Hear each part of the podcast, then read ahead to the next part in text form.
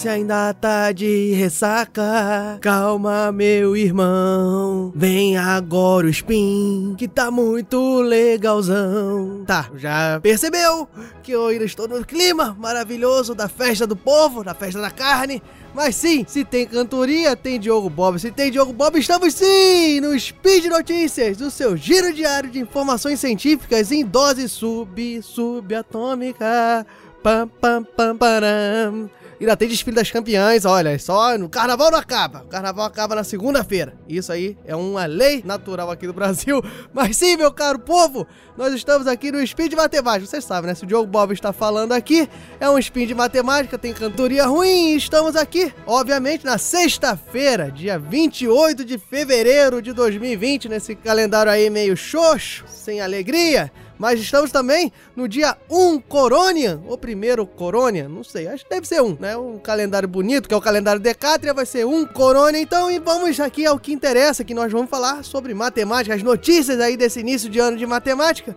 E infelizmente, né, toda essa alegria do carnaval, mas esse fim especificamente nós vamos falar aí fazer uma nota de falecimento de uma grande matemática importantíssima para fazer o homem chegar à lua e na luta por representatividade. E além disso, nós vamos aqui tentar mostrar para vocês o mistério dos 400 anos dos matemáticos tentando colocar as laranjas da melhor maneira possível dentro de uma caixa, maneira ótima, coisa linda aí que ocupe todo o espaço, o máximo possível de laranja. Olha que coisa bonita, 400 anos. E olha que talvez tenha mais espaço para você e tentar pensar sobre. Isso e muito mais, não tem muito mais. Olha só, chega carnaval, vem ano novo, chega carnaval, eu continuo com a mesma piada, mas é só isso mesmo, porque eu tenho que ir pro bloco. Tem bloco ainda. Pá, pá, pá, pá, gira aí, gira aí, gira aí no ritmo de carnaval. Pá, pá, pá, pá, Speed Notícias.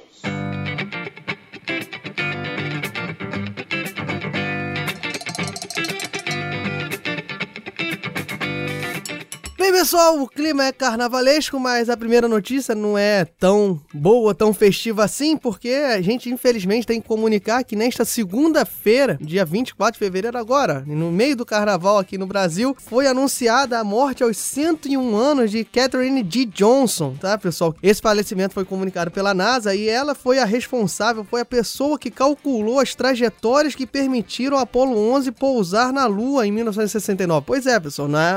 Obviamente, vocês conseguem concluir que na época a computação não estava nem perto, né? Tava bem incipiente, estavam começando a ter cartões perfurados e tudo mais, aqueles computadores que ocupavam salas inteiras, então não é que nem no Kerbal Space, por exemplo, quem conhece aí o jogo, que você vai lá bonitinho no computador e ele calcula a sua trajetória. E portanto, Neil Armstrong só conseguiu pousar, botar o pé na lua graças aos cálculos de Catherine Johnson. E é primordial o trabalho dessa matemática na época que foi feito, porque qualquer erro poderia resultar na morte da tripulação. Ela já tinha trabalhado, por exemplo, nos cálculos do planejamento de voo de Alan B. Shepard Jr., que se tornou o primeiro homem aí ao espaço, né, a bordo da Mercury, em 1961. No ano seguinte, né, 62, ela também ajudou a tornar possível que John Glenn, na Mercury Friendship 7, se tornasse o primeiro homem a orbitar a Terra. Então, impressionante o trabalho de Catherine Johnson, a nota histórica triste nesse meio da matemática e no meio da sociedade como um todo, é que o trabalho de Catherine ficou no ostracismo, mas ficaram décadas sem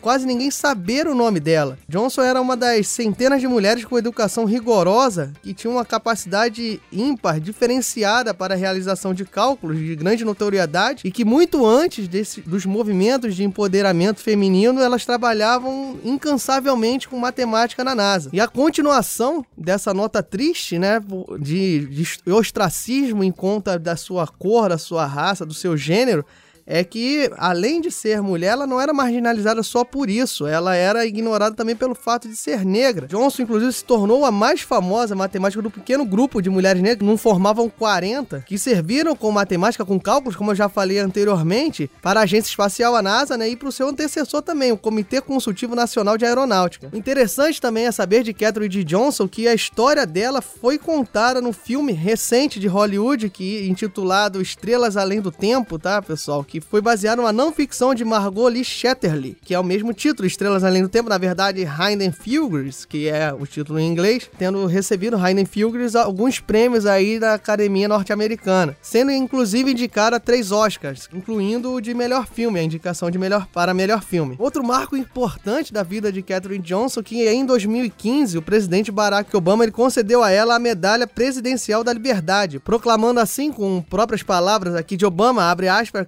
D. Johnson se recusou a ser limitada pelas expectativas da sociedade em relação a seu gênero e raça, ao expandir os limites do alcance da humanidade. E ainda em 2017, a NASA dedicou um edifício em sua homenagem, o Centro de Pesquisa Computacional Catherine D. Johnson, em seu centro de pesquisa Langley, em Hampton. E neste mesmo ano, o Washington Post a descreveu como o mais destacado dos computadores. Inclusive, computadora era o termo usado originalmente para designar a Johnson e seus colegas. E como a própria Johnson dizia, o seu mandato em Langley, né, de 53 a até a sua aposentadoria em 86, foi uma época em que os computadores usavam saia. Exatamente, pessoal. Como eu falei no início, né, os computadores, a capacidade de cálculo dos computadores foi se expandindo, evoluindo numa, numa época que a gente pode considerar até recente. Alguém tinha que fazer essas contas manualmente. E quem já cursou alguma matéria de exatas e fez cálculo numérico, fez algumas mudanças de base em álgebra linear, sabe o quão difícil e o quão trabalhoso é fazer determinados tipos de cálculo sem a ajuda computacional. E além disso, a chance de erro que ali acontece e as discrepâncias em virtude desses erros como são enormes. E novamente aí pontuando essa, essa nota triste, muito embora toda essa importância, todo esse êxito, toda essa eficácia de Catherine Johnson e todo o corpo de mulheres de cálculo da NASA, elas sofreram muita segregação à época, sendo sujeitas às vezes a refeitórios e alimentações diferenciadas. Porém, com o tempo, Johnson e seus colegas foram capazes de mostrar ainda mais a eficácia e a precisão de seus trabalhos e assim foram ganhando ainda mais notoriedades e vencendo essas barreiras de gêneros e raciais. A gente sabe muito bem que Infelizmente, quando existe esse tipo de preconceito, as pessoas que sofrem esse tipo de ação precisam demonstrar uma capacidade ímpar, genial, uma genialidade que fora, totalmente fora do comum para ser capaz de ser vista. Porém, Johnson nunca encarou isso como barreira e, segundo próprias palavras dela, a NASA era uma organização muito profissional e eles não tinham tempo para se preocupar com a cor que ela possuía, né? E ainda, segundo palavras dela, abre aspas, não tenho um sentimento de inferioridade. Nunca tive. Sou tão boa quanto qualquer um, mas não melhor. Até o final da sua vida, Johnson nunca deu grande alarde, grandes holofotes à sua extrema capacidade e à sua importância para, para o êxito das missões espaciais da NASA. Novamente, abrindo aspas, ela diz: Eu estava apenas fazendo o meu trabalho. E com certeza foi muito bem feito. Fica a homenagem aqui nesse fim de semana carnavalesca para Catherine D. Johnson, né? Um trabalho, segundo ela, apenas executado, porém, aqui a gente sabe da importância, da grandiosidade desse trabalho, não só para o êxito dos trabalhos matemáticos e, da, e do avanço das viagens espaciais, mas também para o êxito e a reafirmação de minorias que foram por muito tempo marginalizadas por um sistema social extremamente voraz. Fica aí, grande abraço. Fique em paz, Catherine D. Johnson. E agora, para atiçar sua curiosidade e para fazer um gancho com a principal característica de Catherine D. Johnson, que era fazer cálculos extensos com extrema precisão, né? Então você vai entender daqui a pouco, mas vamos falar agora de colocar laranjas numa caixa. Peraí, pessoal, vou explicar melhor. Esse problema ele remonta ao século 17, época em que a Inglaterra estava despontando aí como uma grande potência, desbancando portugueses, espanhóis, franceses, holandeses, né, na época do mercantilismo, para tornar-se o grande império que se tornou tornou. E uma das grandes famas desse império era sim a sua marinha, né? A marinha britânica que veio a conquistar os sete mares, né? Aquela coisa, aquela coisa de épica, né? Lá, Piratas do Caribe. Basicamente isso. Obviamente, a marinha era conhecida pelos seus canhões, e um grande problema que se tinha nesses navios, nesses canhões, era o quê?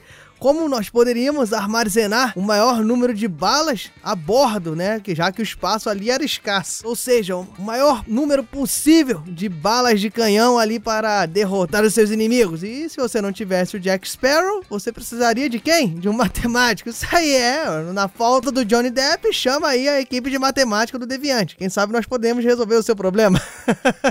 Mas enfim, pessoal, esse problema da, do armazenamento de balas, né, chegou ao matemático e astrônomo astrônomo Johannes Kepler. É, esse aí mesmo, da física, das órbitas, que você estuda lá desde o ensino médio, as órbitas elípticas e tudo mais, e ele acabou divulgando um trabalho em 1611 que dizia o seguinte: se alguém pretende colocar bolas pequenas idênticas em um recipiente grande, por exemplo, laranjas em uma caixa, olha aí que eu falei aí no início, como posicioná-las de modo que caiba o maior número possível de bolas. Olha, publicou aí com essa indagação. E bem, e nesse artigo, nesses estudos né, de Kepler, né, ficou-se demonstrado o seguinte, que se as bolas forem colocadas aleatoriamente, a densidade do empacotamento, ou seja, a percentagem ali de volume ocupado do espaço, a percentagem do espaço ocupado do recipiente pelas tais bolas idênticas seria de 65%, ou seja, 65% do espaço estaria sendo ocupado por bolas e o outro seria os espaços livres devido à imperfeição. Coloca as bolinhas numa caixa você vê que tem espaço vazio ali dentro, não fica completamente cheio, né? Não é líquido, não é água nem nada. E dentro desse artigo de Kepler ficou mostrado uma forma de organização sem ser aleatória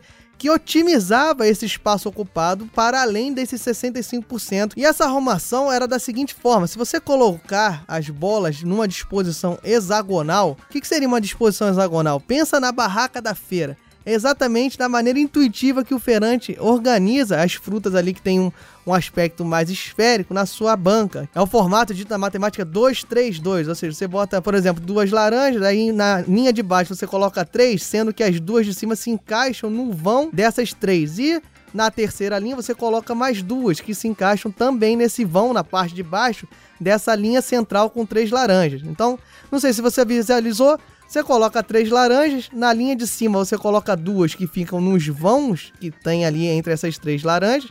E na parte de baixo, na linha de baixo, você coloca duas laranjas também encaixando nos vãos dessas três.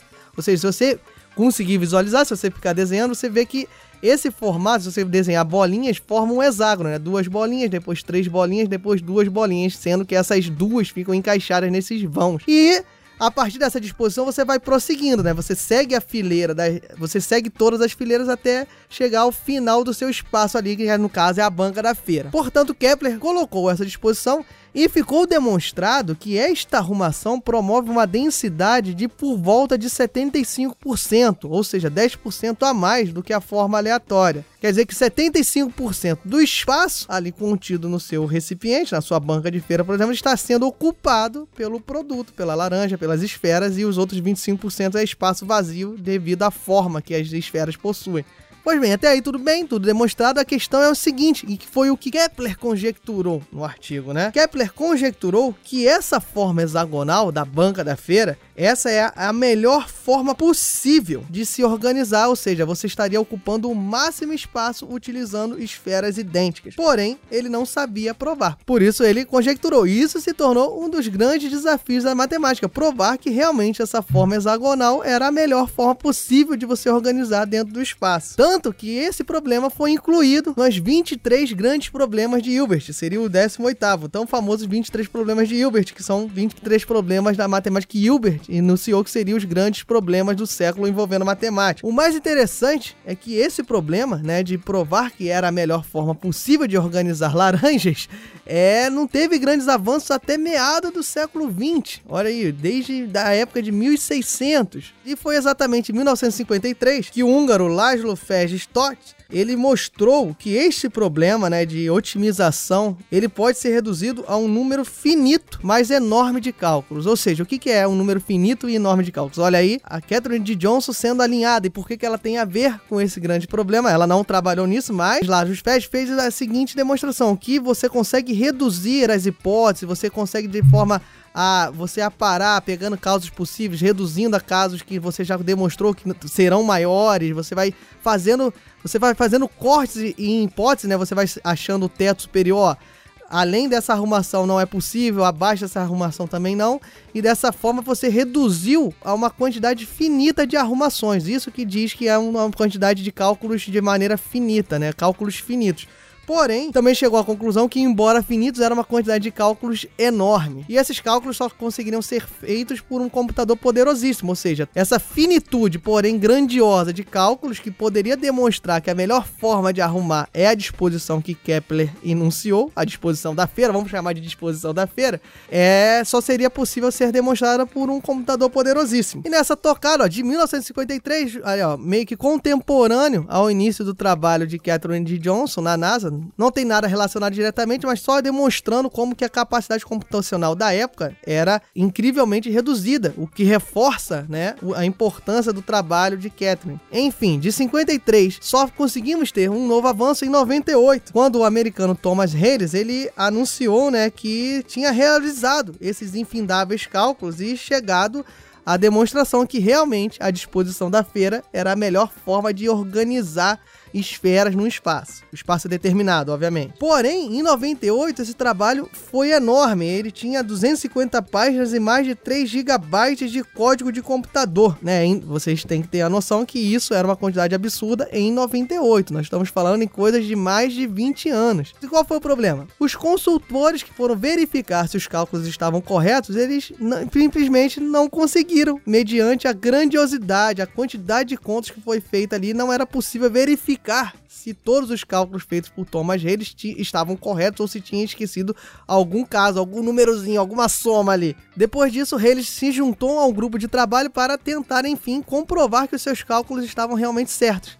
E isso só veio agora em 2017, pessoal. Em 2017, a prova de Thomas Reis foi definitivamente aceita. Ou seja, desde 1600, agora em 2017 que nós concluímos que a arrumação da Feira das Laranjas é a melhor forma possível de você organizar e otimizar o seu espaço. O que fica aberto aí que eu falei desde o início é que essa demonstração é feita por cálculos, é uma quantidade infinita de contas, você reduzindo ali casos, tirando casos que você já sabe que seriam improváveis, é, casos que você já demonstra que a otimização do espaço é abaixo do que a aleatória, é abaixo do que a de Kepler, enfim, você reduziu e você faz um monte de contas em cima do que foi restante. Várias contas, enormes contas aritméticas, de uma infinidade. Ah, eu tenho esse caso que desemboca nesse, que desemboca no terceiro, ou seja, você pega dois, aí desses dois, você tem três casos em cada um, já vira seis, você vai fazer as contas dessa forma, mas não é uma quantidade finita. O grande desafio é que não existe uma demonstração genérica, ou seja, você pode aí achar uma demonstração um pouco mais fácil, que não envolva tantas contas, não envolva tanto esforço computacional. Você pode chegar numa forma genérica, abstrata, deduzindo, fazendo conceitos e fazer uma demonstração que é muito mais simples até de ser verificada se está certo. Então fica o desafio. Se você não se convenceu ou você não tem saco para ver tanta conta para ver que o feirante está certo na hora de organizar a laranja, pega o seu papel aí e tenta fazer a coisa da forma genérica. Ou lê lá a demonstração computacional e fica à vontade e se divirta. Enfim, eu vou pro bloco, mas você pode se divertir dessa forma. E fora isso, antes de você se divertir com as contas, antes de você estudar um pouco mais sobre Catherine D. Johnson e a sua importância, antes de você ir pro bloco, o que você pode fazer? Você pode fazer sim compartilhar esse episódio, você pode compartilhar o site Deviante, você pode comentar, comente aqui embaixo, fale se eu cometi alguma besteira aí sobre matemática, sobre a história de Catherine D. Johnson, sobre a NASA. Se eu falei alguma besteira sobre laranja, eu não, não vou muito à feira, né? Você pode falar aí, né? Ah, não tem como, Diogo, as laranjas são todas diferentes ou alguma besteira que eu fiz nesse sentido, alguma besteira histórica também, você fica à vontade. Para tirar dúvidas, eu vou ter o maior prazer de tentar explicar, caso você queira se aprofundar o assunto e eu consiga chegar ao seu grau de aprofundamento, mas no final das contas, compartilhe e comente. Isso é o importante, divulgue o Portal Deviante e se você tiver com aquela graninha sobrando aí, quiser dar uma moral aqui nesse carnaval no Bloco do Deviante, não, brincadeira, não é pro Bloco do Deviante, mas sim para manter o Portal Deviante em pé, aí sempre postando cada vez mais conteúdo. O Portal Deviante tem conteúdo todo dia, tem podcast todo dia, tem textos aí, ó, com uma constância enorme. A querida deve estar tá sempre aí divulgando, então, dos nossos redatores. Então, vai lá, dando uma graninha, contribua no PicPay, contribua no Padrim, contribua no Patreon, ou seja, doleta, que tá meio caro agora, realeta, vai na criptomoeda, essa piada eu já fiz algumas vezes também, eu vou renovar, prometo que eu vou renovar minhas piadas, mas ajude, porque é o que propicia que nós possamos manter toda a estrutura, como eu já falei, então é sempre bom, mas caso você não consiga, o compartilhamento e o comentário são sempre a maior força, o boca a boca. Você espalhando a ciência, você já tá fazendo uma grande coisa. Eu fico aqui, grande abraço, pessoal. Vou dar uma olhada na minha caixa de laranjas aqui para ver se tá tudo certinho, que eu comprei algumas laranjas, bem no saco, né? Mas vou organizar aqui na geladeira. Se bem que acho que não é bom. O pessoal sempre fala que laranja deixa do lado de fora. Enfim, eu vou pesquisar aqui. Vou pesquisar depois do bloco, porque agora eu vou. Grande abraço, pessoal. Fui.